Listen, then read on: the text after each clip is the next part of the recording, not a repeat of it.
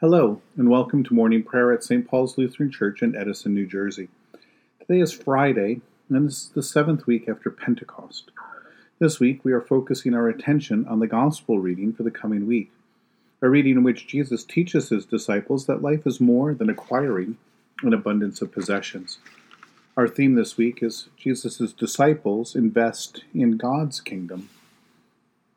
We begin our time of prayer in silence.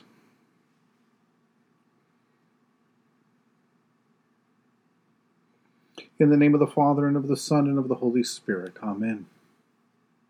O Lord, open my lips, and my mouth shall proclaim your praise. Glory to the Father, and to the Son, and to the Holy Spirit.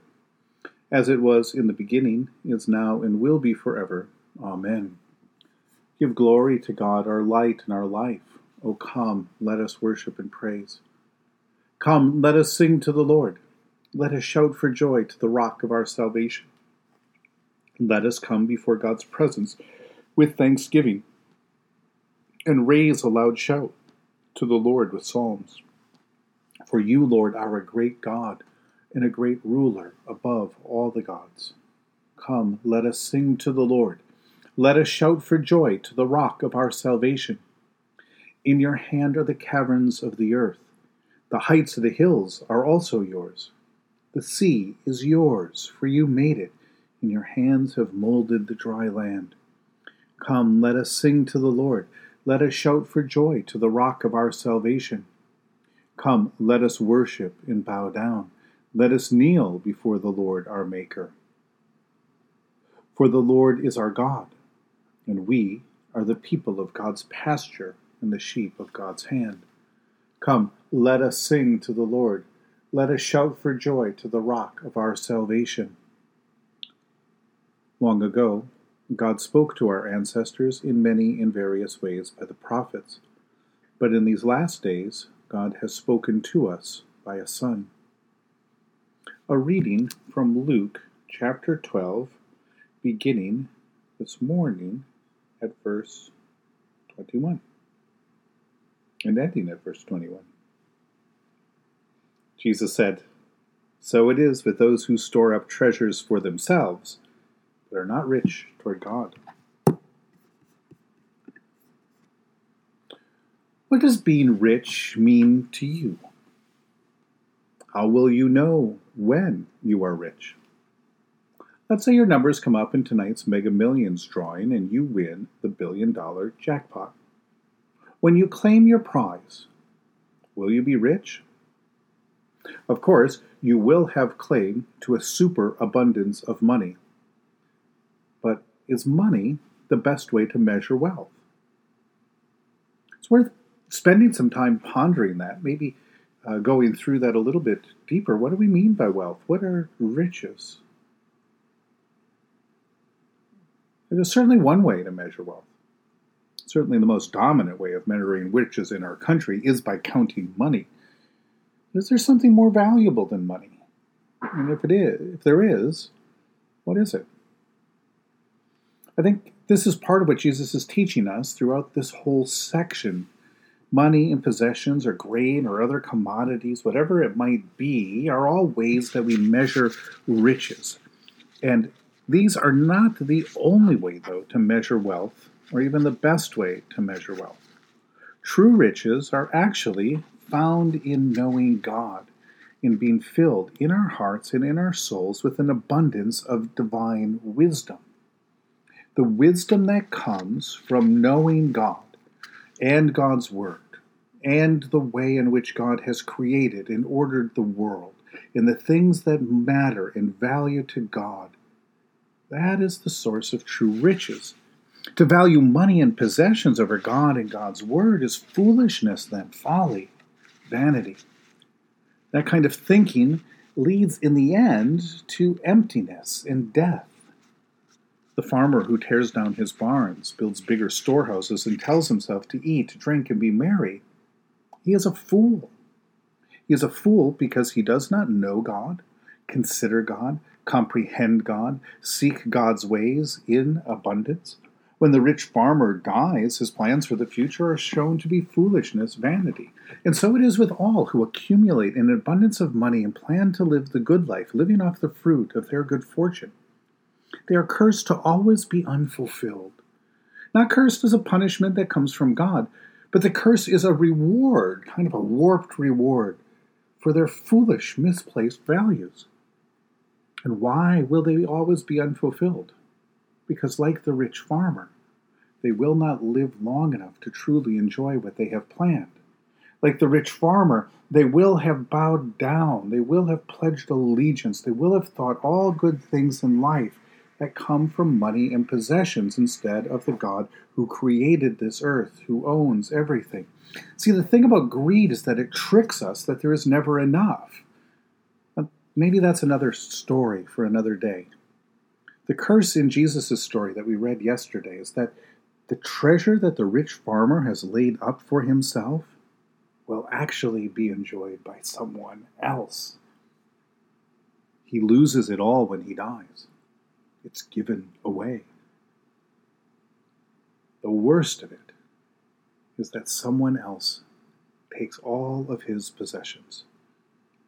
And maybe that's why the greedy really are never satisfied can sense that there is no way for them to actually hold on and enjoy what they have stored because they will eventually lose it all. Or there's somebody always out to take some of it, or there's someone always looking to enjoy or to live off of it. Unlike the things of God that multiply when they are divided, that grow when they are shared, the, the things of this world, when they're stored and they're accumulated, tend to spoil. And since there is an abundance of this world, and that is actually another thing of God, wouldn't it be wise then to grow our wealth by general, generously sharing it, to multiply our riches by giving them away, and all the while thanking and praising God who gives so generously through Jesus Christ our Lord? All of the abundance that this world creates come to us as a gift of God. So the wisdom of God, the growth of that gift, involves doing what God does for us generously, lovingly, giving, and sharing. Jesus will go on to say, Don't worry about food. Don't worry about clothing. Don't worry about money, but trust deeply in God's love and God's faithfulness to us, knowing that God has heard our prayer and will provide us daily bread. More on that tomorrow.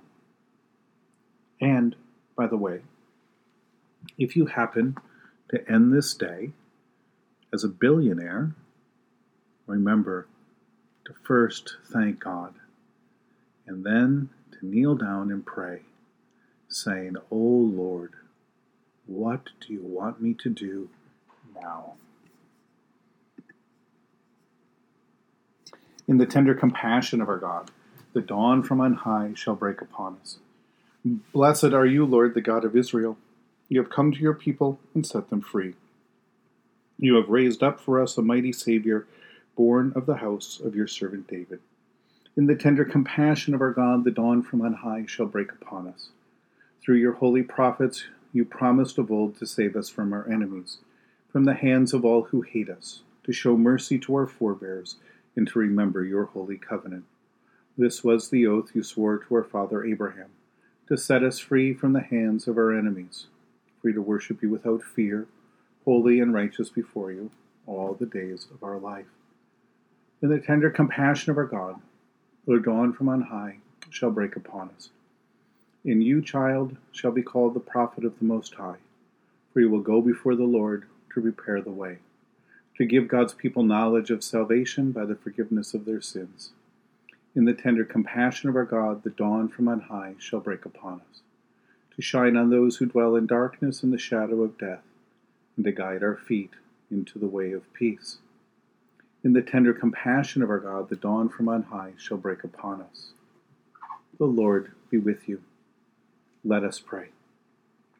Mighty God of mercy, we thank you for the resurrection dawn, bringing the glory of our risen Lord who makes every day new.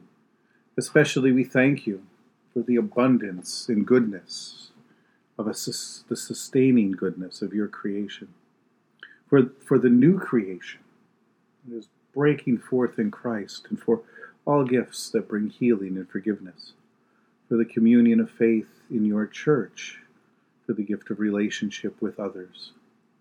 For what else are we truly thankful? Merciful God of might, renew this weary world. Heal the hurts of all of your children and bring about your peace for all in Christ Jesus, the living Lord. Especially we pray for the Church of Jesus Christ in every land, and for the people, the ministers, the leaders of St. Paul's Lutheran Church. Pray for those who govern the nations of the world, for people in countries ravaged by strife or warfare, for people in neighborhoods rocked by violence, for those who are recovering and healing from the tragedy of gun violence, for all who work to bring about peace and international harmony, for those who work to heal and bring reconciliation among neighbors and friends, for the sick, for the mourning, for all who strive to save this earth from carelessness and destruction. For what else are we thankful?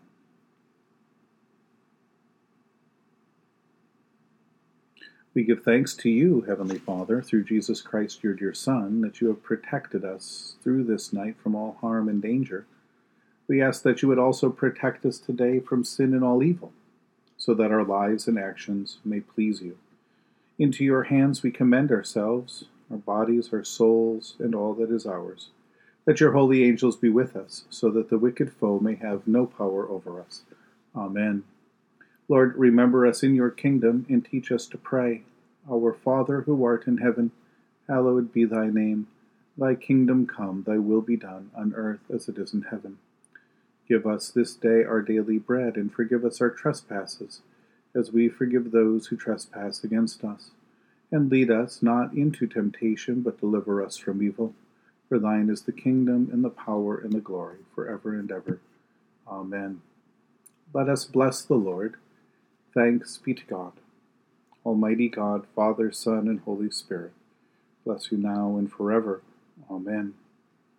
Go forth into the world to serve God with gladness.